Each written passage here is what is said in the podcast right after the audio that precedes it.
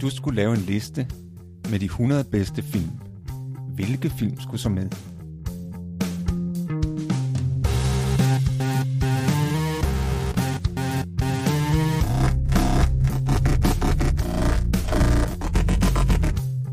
Hej, jeg hedder Morten. Og jeg hedder Thomas. Lyt med, når vi taler om vores liste med de 100 bedste film.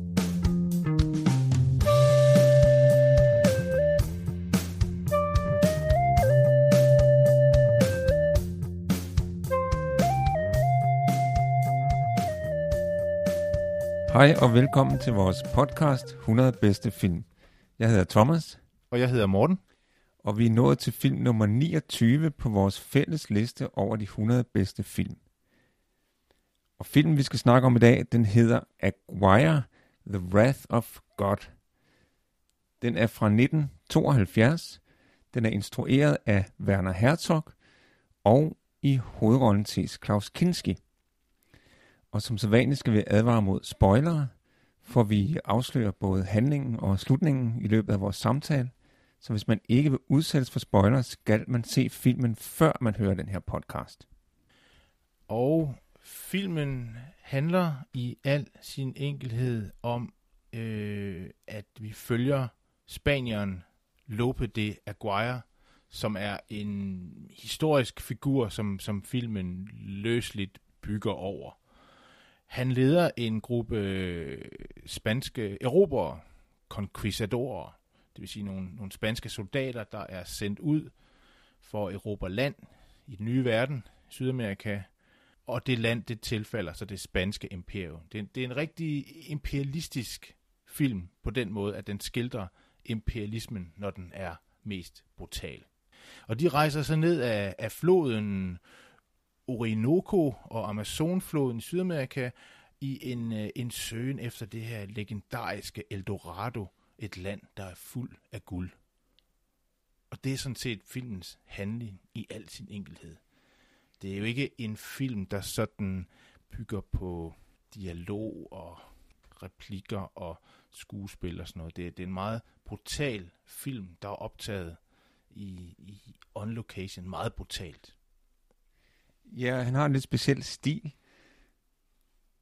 som du siger, med, med ikke så meget dialog og mange øh, sekvenser, hvor der som bare øh, bliver filmet og ikke bliver sagt så meget. Jeg tænkte, øh, da jeg så den, at den måske havde lidt karakter af en dokumentarfilm. Ja, det kan jeg godt følge dig i. Det tror jeg også, han, øh, han har også lavet dokumentarfilm. En del faktisk. Det her var hans sjette film, sådan i alt. Øh, og hans første, altså Herzogs første samarbejde med Klaus Kinski, som er på mange måder legendarisk. Det kommer vi lidt ind på om, om lidt. Øh, de to lavede i alt fem film sammen, og det her er den, er den første. Øhm, Allerede når man ser åbningsscenen, den er, den er lidt speciel. Du mener, at, øh, jeg ved, du mener, at øh, allerede i åbningsscenen kan man måske fornemme, at, at den her ekspedition måske ikke kommer til at gå helt efter planen. Ja, det kan man. Det er, øhm, det er fuldstændig grotesk, og det er også det, som, som vi sådan øh, måske kan overveje, når man ser filmen. Er det her fuldstændig humoristisk, eller er det absurd, eller er det, som du siger, en dokumentar, eller hvad er det, der er på spil med den her film? Fordi den, den, øh, den er ikke sådan lige at læse. Altså, det er svært at placere. Den er meget svær at placere, ja. Og vi, åbningsscenen er, er, er meget berømt og, og diskuteret og refereret til øh, hos mange filmkritikere. Min, øh, min gode ven, Robert Ebert, øh, nævner den også i hans, øh, i hans øh, kritik af filmen, eller hans analyse. Han er, han er meget positiv for den her film, og har den på en af sin, på sin top, eller sin, over sin største film. Han er meget glad for den. Men, øh, men den, den er filmet sådan, at man ser øh, et, et stort bjerg øh, i regnskov. Det er filmet i, i det øh, peruvianske regnskov, og der kommer der så en, en sådan en, en, en hel øh, øh, række af, af, af bærere og soldater og indfødte slaver, de har med, øh, snegler sig ned over bjerget. Man ser sådan bjerget i sådan tågen, og, og så kommer det så op. De går sådan ned ad bjerget, og så kommer de op, og så er det sådan helt tæt på kameraet. Det panorerer sådan ned, så man ser dem i nærbilledet, og så ser man så, hvordan de går forbi efterhånden. og der kommer der jo øh, indianere, og så kommer der jo de der spanske soldater med deres jernhatte og, og brynjer og geværer, og der kommer også nogle fine damer i bærestole, og der er nogen, der slæber på nogle høns, og der er nogen, der slæber på grise, og de har gud døde med også en kanon med, som så falder ned og går i stykker, men de får der slip, de har faktisk flere kanoner med, og de har heste med. Det er, det er fuldstændig absurd, som du siger, Thomas, at de har de her ting med ind i junglen. Og man tænker, det her går bare galt. Men øh, Klaus Kinski var jo ikke helt enig med Werner Herzog i, hvordan den her åbningsscene øh, skulle filmes. Han ville gerne have haft den lidt anderledes. Ja, altså allerede der kan man sige, i åbningsscenen, der går det faktisk også galt imellem Herzog og, og, og Kinski. Fordi, altså, øh, Werner Herzog er jo, der er jo aldersforskel på de to. Øh, Kinski er jo noget ældre end Herzog. Øh, og Herzog mødte jo Klaus Kinski første gang, da han var en 13-15 år, hvor han lejede et værelse hos familien Kinski, sammen med en masse andre, øh, i sådan en lejlighed i Tyskland. Og der boede han så sammen med ham i, jeg tror, tre måneder. Og de tre måneder øh, var altså nok til at give Herzog et, et uforglemmeligt øh, indtryk af den her vanvittigt gale skuespiller, Klaus Kinski. Der, der var, han havde et temperament og kunne skifte et temperament, og var meget øh, aggressiv og fuldstændig utilregnelig. Altså på et tidspunkt spadede han sig inde på deres badeværelse, fælles badeværelse, ingen kunne komme til, og han i 48 timer og smadrede det fuldstændig. Alt var ødelagt. Som, altså det, det var mens de, øh, de boede der sammen, mens de boede i deres der ungdom, det eller i hans de, ungdom. Ja, ja, en af de ting, som skete. Og det var sådan, altså man kunne, du kunne tage en si, og så kunne du si alt igennem fra det toilet, badeværelse. Det var fuldstændig det smadret. Han gik amok i 48 timer. Så der vidste øh, Werner Herzog, at ham ville han kunne bruge i den her film om den fuldstændig vanvittige mand, Aguirre. Ja, han var, han var som, ham, også som han siger her, som siger, jeg havde en vision om, at den mand skulle være i min film, når jeg skulle lave film. Så det, det er fantastisk på mange måder. Så, så ringede han jo til ham. Uh, han ringede jo til Klaus Kinski, efter han havde sendt manuskriptet og inviteret ham til at være med. Jeg, jeg kan også huske, at jeg, jeg, jeg også læst, at, at uh, altså Klaus Kinski ringer op, efter at have fået til manuskriptet, ringer han der et sted mellem klokken 3 og 4 om morgenen, eller om natten. Og der går et par minutter før det går op for Werner Herzog, at den uartikulerede skrigen, han hører i telefonen, at det er Klaus Kinski. ja, præcis. Og det var yderligere omkring en time af det her skrigeri, før han, som, som du siger, forstår for Klaus Kinski, at han altså godt kan lide manuskriptet og gerne vil have grøn. Præcis. Men så, så er det jo sådan, at på det her tidspunkt, hvor Klaus Kinski kommer til Sydamerika, skal være med i den her film med Hertog, så har han lige haft på, været på en, jeg ved ikke, om man kalder det turné, i hvert fald været lidt rundt og haft sit Jesus-show, hvor han har spillet Jesus. Og den rolle, at han, han engagerer sig rigtig meget i de roller, han spiller. Så i starten fortæller Herzog, det var ret svært at få en, altså at, at snakke med Kinski, fordi han svarede hele tiden, som om han var Jesus. Øh, absurd. Og så er det så, at, at Herzog vil gerne have det her panoramabillede i starten, hvor man ligesom ser dem komme ind. Men Kinski siger, nej, jeg skal på med det samme. Jeg er hovedpersonen, og der skal være et, et, et meget close-up af mit ansigt fra starten. Og så siger Herzog, jamen du er jo ikke hovedpersonen, før vi kommer lidt længere hen i filmen. Så allerede der var der en stor konflikt.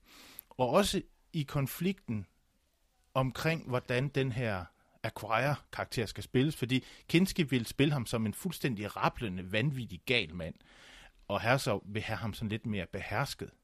Så, øh, så det, den, den måde Herzog taklede det på, det var ved, at han, han bevidst, så pirrede han Klaus Kinski, så han gik amok, og så når han så var faldet lidt altså raseriet var ligesom løbet lidt af ham, så begyndte de at filme, sådan at man ligesom får et indtryk af, det sådan indestængt, øh, lurende vanvid. Og, og det, jeg synes bare, synes ikke, Thomas, det fungerer meget Jo, jo, jo, det gør det. Og, og jeg, indimellem gik øh, Klaus Kinskis raseri jo også ud over øh, de andre på filmsættet.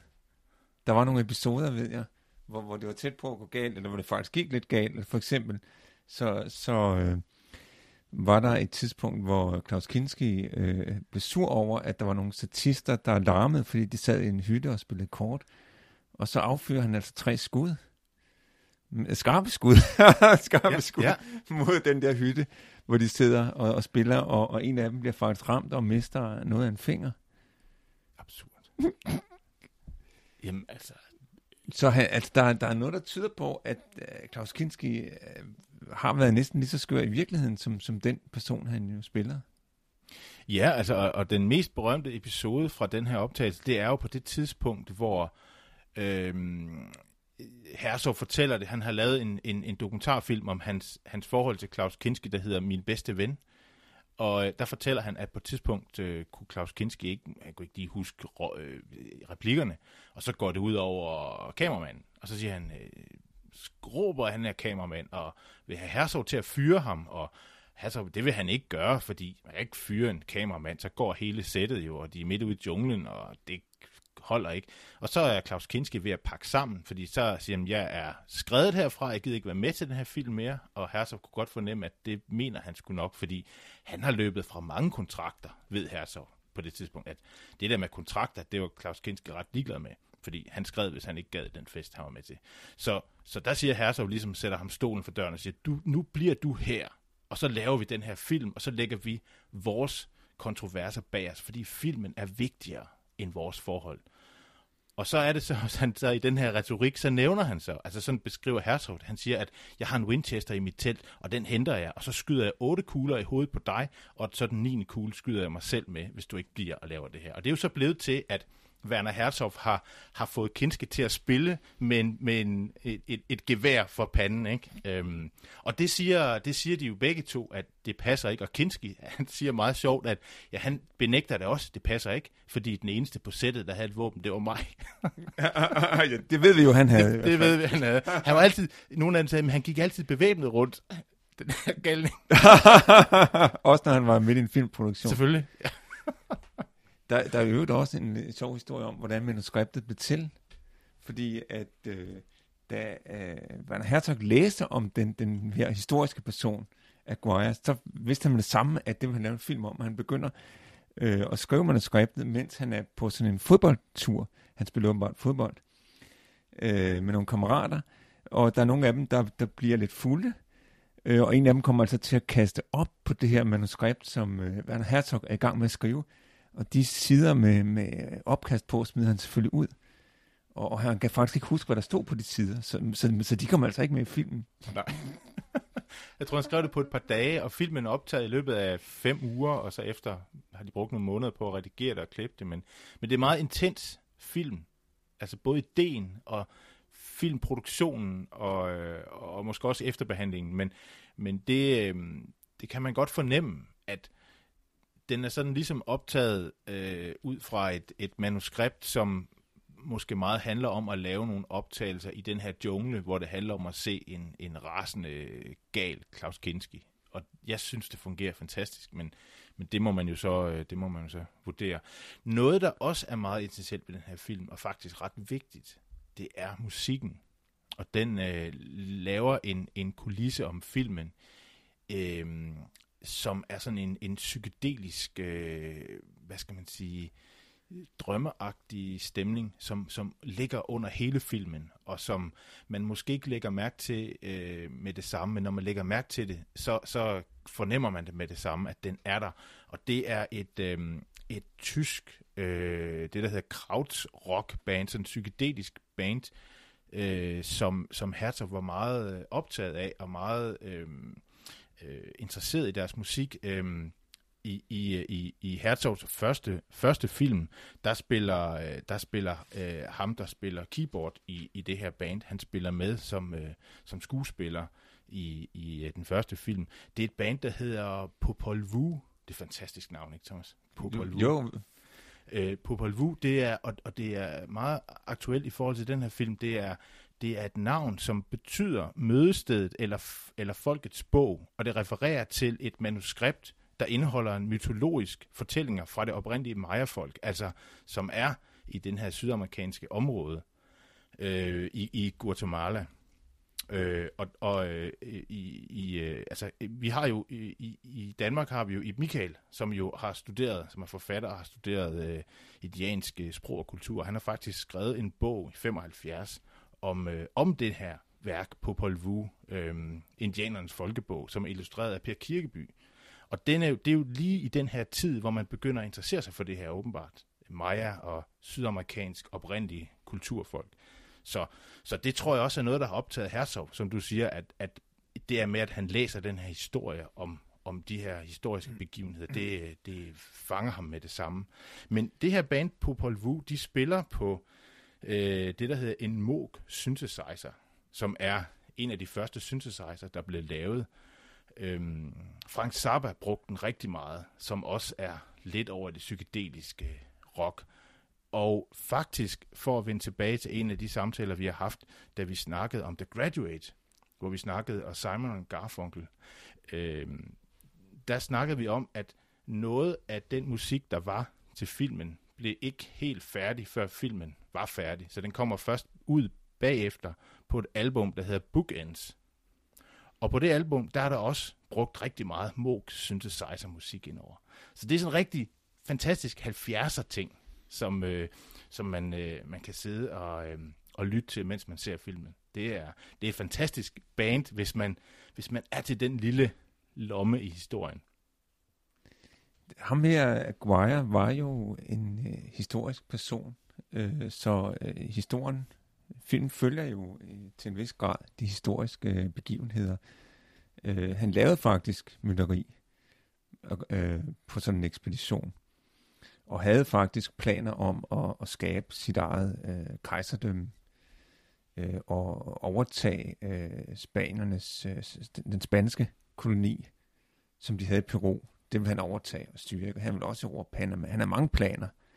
Øh, han, han sammenligner også på et tidspunkt med altså den her mytteriscene, hvor han jo øh, øh, skyder lederen af ekspeditionen og øh, fortæller de andre, at de skal følge ham. Så henviser han jo også til en historisk person, øh, der hed Cortes, Fernando Cortes, øh, hed han vist, som jo også øh, opnåede berømmelse og ære ved ikke at adlyde ordre, men, men øh, bryde ud og følge sin egen plan, og derved erobre Mexico. Og det er ligesom hans forbillede, det er Aguirres plan, at han vil gøre det samme. Nu afsætter han ekspeditionslederen og overtager styringen, og så vil han ligesom skabe sit eget øh, kejserdømme. Øhm, og, og det får mig til at tænke på, øh, jeg kom til at tænke på en bog, der så filmen, der hedder Stjernestunder, en bog af Stefan Zweig, som også handler om de her conquistadorer. Jeg tror, de har været nogle, nogle specielle typer, mange af dem. Øh, den han skriver om, det er en, der hed øh, Balboa Vasco Nunes de Balboa. Det var ham, der var den første, der så Stillehavet. Og han var lidt i en lidt øh, lignende situation med, at øh, han havde ikke så meget støtte øh, fra, fra baglandet der, øh, fra kongemagten, men han havde sine egne planer om, han vidste, at hvis han bare kunne få det her til at lykkes, det er jo sådan et gamble, at øh, hvis bare man lykkes med, sin, med sit forhavne, så øh, bliver man tit øh, anerkendt bagefter, så, så, så bliver man tilgivet. Hvis man mislykkes, så er det en anden sag. Ikke? Men, men der beskriver Stefan Zweig også, øh, hvad det var for nogle typer, der, der tog afsted for at erobre den nye verden, og det var jo ikke altid øh, Guds bedste børn. Øh, faktisk så, så skriver Stefan Zweig, han skriver, øh, hvor er det dog en øh, plumret flod af mennesker, der, der tager afsted til den nye verden. Altså mange af dem, det er de rene forbrydere, som er parate til enhver voldshandling, og som gyser mindre tilbage for døden end for ærligt arbejde. oh, Så det er altså Stefan Zweigs ja, beskrivelse af de her conquistadorer. Ja. Ja, men, og det er jo også en, en broet bande, der er med i den her film af, af folk. Der er ham, øh, der er selvfølgelig Aguirre, som, som er, er, er hovedpersonen, ikke? Men, men der er jo også, øhm, der er jo også ham, som, som han ligesom øh, støder af tronen, som, som bliver valgt til ligesom at, at, at føre dem øh, hvad hedder han, Pedro de Usua, som, som de jo så øh, laver mytteri imod, og, og, og, og, og burer inde i sådan et, øh, i sådan en lille, en lille celle, de har lavet, et, et, et gitter, eller sådan et, et, et bur, hvor han sidder der, og, øh, og, og, og så udnævner de jo så en, en, en anden god fyr, øh, Fernando de Guzman, som er sådan en, en lidt kraftig øh, adelsmand fra Spanien, og han bliver sådan, man kan sådan se, da, da Aguirre siger, at han bliver udnævnt, så kan man sådan sige, det bliver han sådan lidt overrasket over ham, der Guzman. Aguirre kommer sådan en lille fin tale om, at jamen, altså, vores, vores edle Guzman der, han skal da, det skal da være ham, der skal styre. Så han er sådan lidt en marionet for Aguirre. Og Aguirre har jo sagt tidligere en meget fin replik, hvor han siger om ham der, Usman, han siger, at, øh, øh, eller øh, Usua, han siger, at han er, han er et hoved højere end mig. Det kan der jo laves om på. Ja, ja. Det er en, en, en fin lille replik. Men, men i øvrigt er filmen jo, den er jo optaget på engelsk, og så efterfølgende er den synkroniseret til tysk, fordi engelsk var det sprog, som de ligesom kunne tale, alle dem, der var med på sættet. Men, men så er den så lavet på, på tysk, og det er faktisk ikke engang Klaus Kinskis stemme, det er en anden skuespiller, fordi Klaus Kinski skulle have alt for meget til at lave sin stemme i, i filmen, så han var, han var for dyr. En anden ja. scene, der er fascinerende, øh, det er en scene, hvor, hvor de på floden møder nogle indianere, fordi de har jo selvfølgelig også en præst med. Altså et af de her konquistadorer, de har jo forskellige motiver, og det er klart, at et af motiverne, det er imperialisme med at erobre nyt land til den spanske trone, eller eventuelt til sig selv, til at lave sit eget kejserdømme. Øh, et vigtigt motiv er selvfølgelig også øh, grådighed efter guld. De vil finde Eldorado. Men så er der også det her med, at de vil jo meget gerne omvende de, den indfødte befolkning. Og, så de har jo selvfølgelig en præst med. Og øh, på et tidspunkt så møder de en mand og en kvinde på floden, som kommer sejlende hen til dem i deres kano. Og de her to indianere, de fortæller om, at øh, indianerne har en profeti, der handler om nogle guder, der skal komme, og at øh, spanierne mere eller mindre matcher beskrivelsen af de her guder. Og øh, det er jo, det lyder jo meget godt, men øh, præstens reaktion er jo, at vi kan jo starte til en begyndelse med at få omvendt den her indianer. Så nu skal han høre om Gud og Bibelen. og han må også godt få lov til at holde Bibelen, som indeholder Guds ord. Og så er det den her indianer, øh, mand, han siger, øh, jamen, jeg kan ikke høre Guds ord. Han tager ligesom Bibelen op til ørerne og siger, jamen, jeg kan ikke høre Guds ord. Og jeg ved ikke, om det er en bevidst provokation, eller om han bare ikke forstår, hvad de taler om. Hvis nu ikke de har noget skriftsprog. Jeg tror ikke, han forstår det. Hvis nu ikke han har noget skriftsprog, så er det måske svært for ham at forstå, at Guds ord kan være en bog. Han forstår måske ikke, hvad en bog er. Men han siger i hvert fald, jamen, jeg kan ikke, øh, jeg kan ikke høre nogen, nogen ord Nej. fra den der bog. Det skulle han ikke have sagt. Det skulle han ikke have sagt. For det øh, bliver præsten rimelig sur over, og siger, jamen, kill him! Kill him for his blasphemy! og det gør de så. det gør de så. Så får han stukket svær. Ja. Ja, meget brutal scene. Ja, meget, og, og, og, og, og, og, lige før det, der har, de jo, der har de jo set, at han har sådan en amulet om halsen af guld. Åh ja, det Som, kunne jo øh, være et tegn uh. på, øh, at han måske øh, kom fra Eldorado, eller kendskab Ja, til ja, Eldorado. ja. Så den, hit med den. Ja, Den, den bliver simpelthen flået af ham. Ja. Der er ikke så meget diskussion. den skal Nope. vi, Og hvor er den, hvor kommer den fra? Hvor Ja. kommer den fra? Og, og Eldorado var hele tiden lige om hjørnet jo. Det er lidt Ja, ja, ja, selvfølgelig, ja. Så, Selvfølgelig. øh, Ja. så de fortsætter jo så. Nu øh, kan jeg mærke, øh, at min mave, den rumler lidt.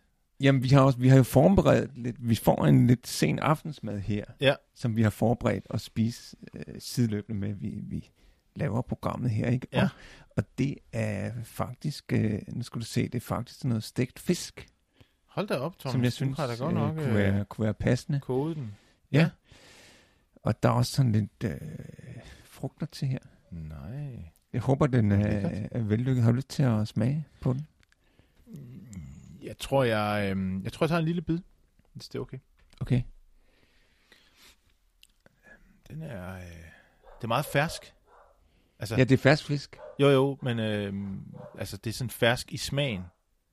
Altså fersk, sådan at der ikke Nå. ligesom er så meget smag i det. Altså det smager godt, det er ikke det. Nå, mangler den noget, synes du? Altså man kunne jo, øh, hvis man havde noget salt, Nå, åh, salt. Ja, det tænkte jeg ikke lige på.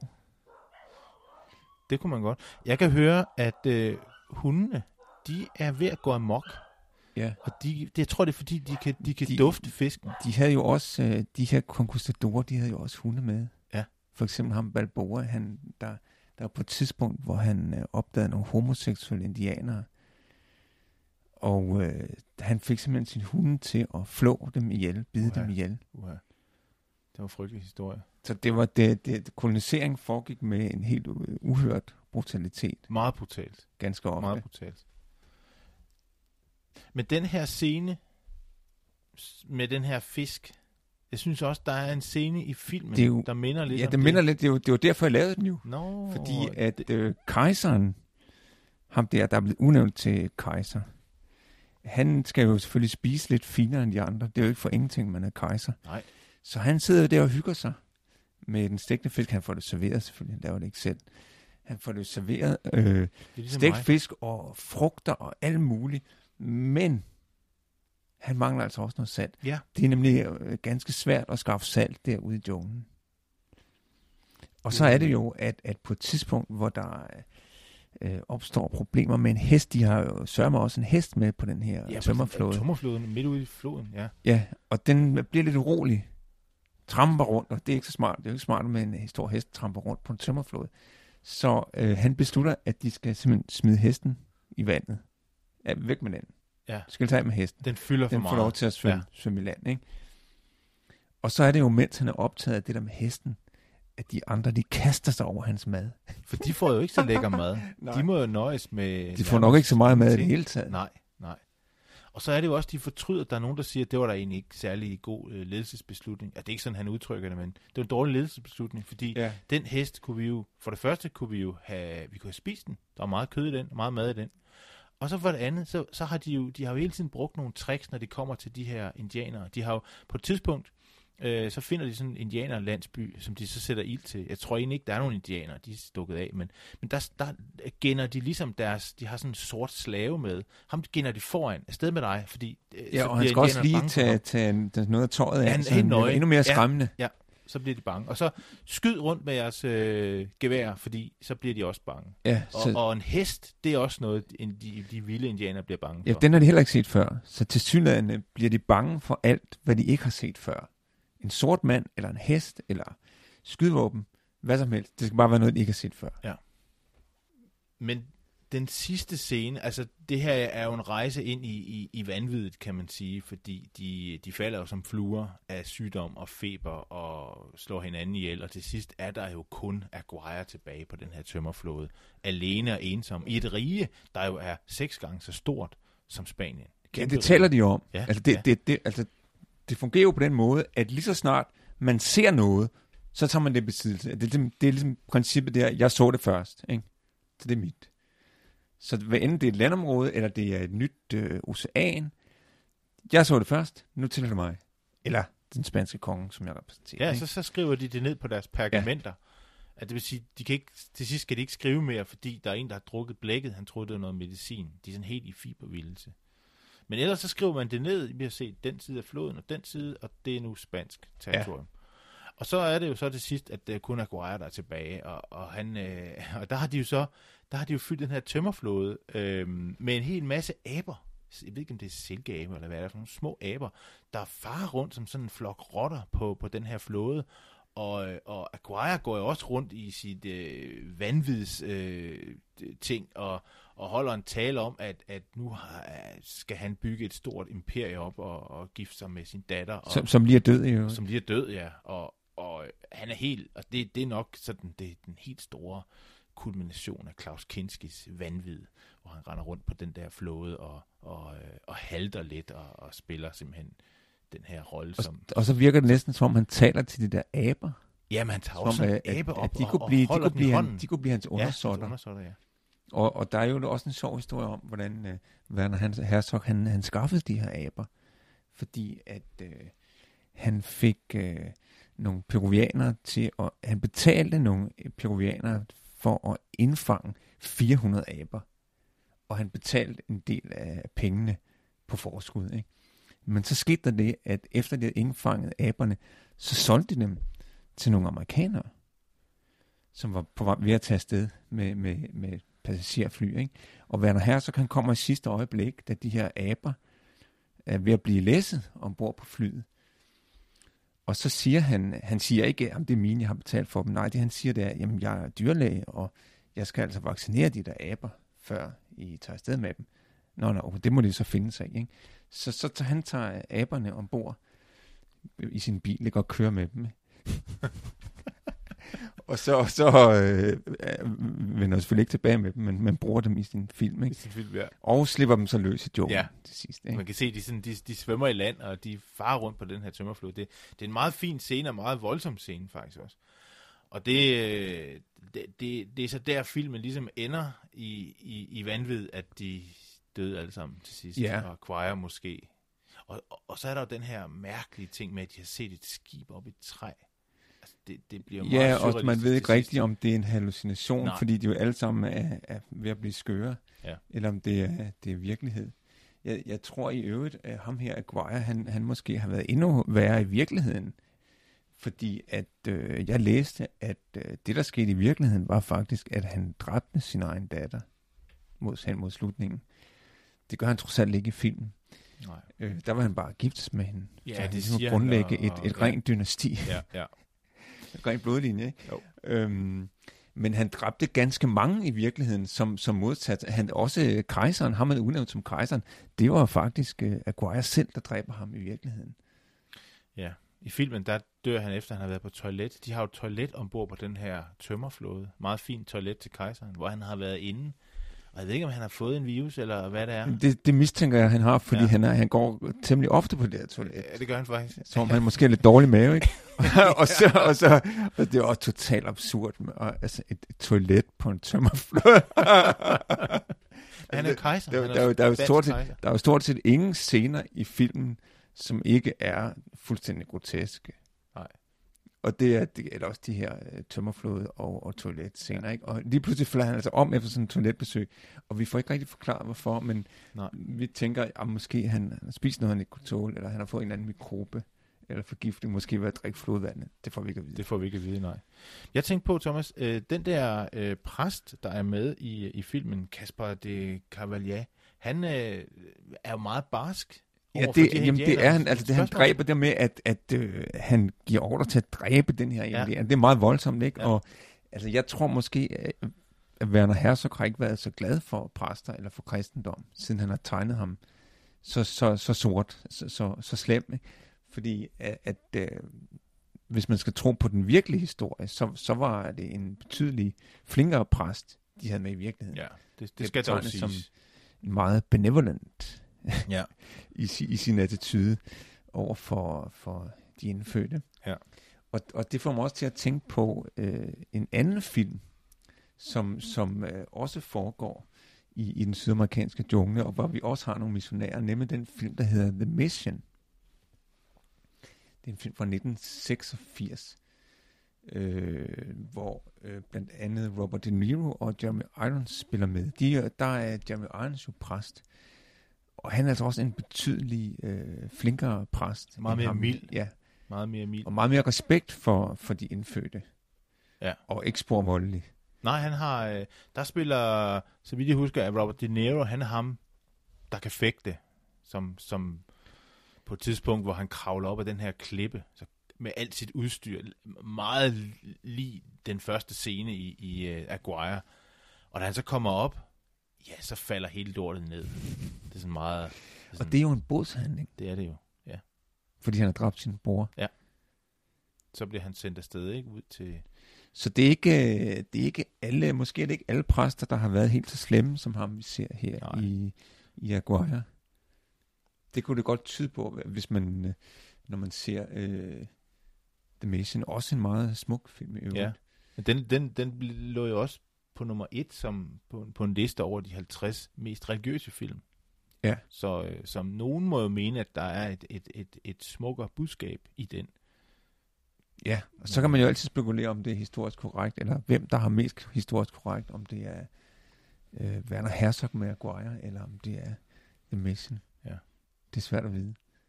Men The Mission er jo ikke med på vores liste. Men vi har mange andre gode film. Det har vi. Tak fordi I lyttede med. Og den næste film på vores liste, det er The Wicker Man fra 1973, som er instrueret af Robin Hardy og har Christopher Lee i hovedrollen. Vi ses.